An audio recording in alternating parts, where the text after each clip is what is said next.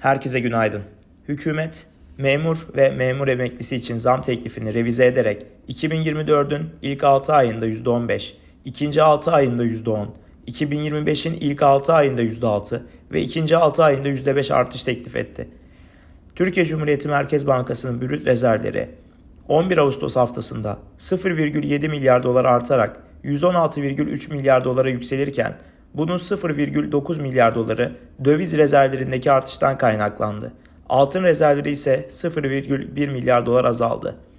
Yurt dışında yerleşik kişiler 11 Ağustos haftasında 101 milyon dolarlık hisse senedi satarken 9 milyon dolarlık tahvil aldı. Bugün Türkiye'de Merkez Bankası piyasa katılımcıları anketi yayınlanacak. Yurt dışında Euro bölgesi nihai tüketici fiyatları takip edilecek. Asya endeksleri hafif satıcılı, ABD vadilleri yatay işlem görüyor. Borsa İstanbul'un güne yatay başlamasını öngörüyoruz. Herkese iyi seanslar dileriz.